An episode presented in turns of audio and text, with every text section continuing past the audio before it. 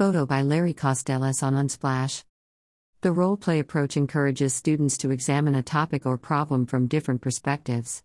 There are a few approaches for designing a role play discussion prompt.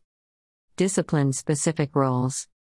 One approach entails asking students to portray discipline specific roles, for example, financial manager, lawyer, social worker, policymaker, to increase the level of discipline specific knowledge and promote communication, teamwork, and decision making skills. Generic roles. Another entails asking students to portray generic roles, for example, devil's advocate, summarizer, synthesizer, to improve the overall quality of the discussion.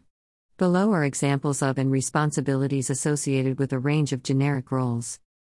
Student role function of role devil's advocate take an opposing position of a classmate and justify it, elaborate or expand or provide support for an idea someone else has already made. Importer bring outside ideas, from other classes or the news, into the discussion. Inventor generate new ideas and perspectives that have yet to be brought up. Mini me represent the author's position, from an assigned reading, on the discussion topic, moderator slash questioner monitor the discussion, ask questions and probe others to elaborate on an idea's starter, begin the discussion, add new points that could be built upon, raise most important issues source searcher seek external information pertaining to the discussion summarizer slash wrapper post interim summarizes during the discussion and a final synopsis at the end. Identify areas of dissonance and harmony and draw conclusions. Synthesizer make connections between posts and push the conversation forward. Theoretician introduce theoretical information to the discussion. Traffic director keep the discussion moving and intervene when discussion gets off track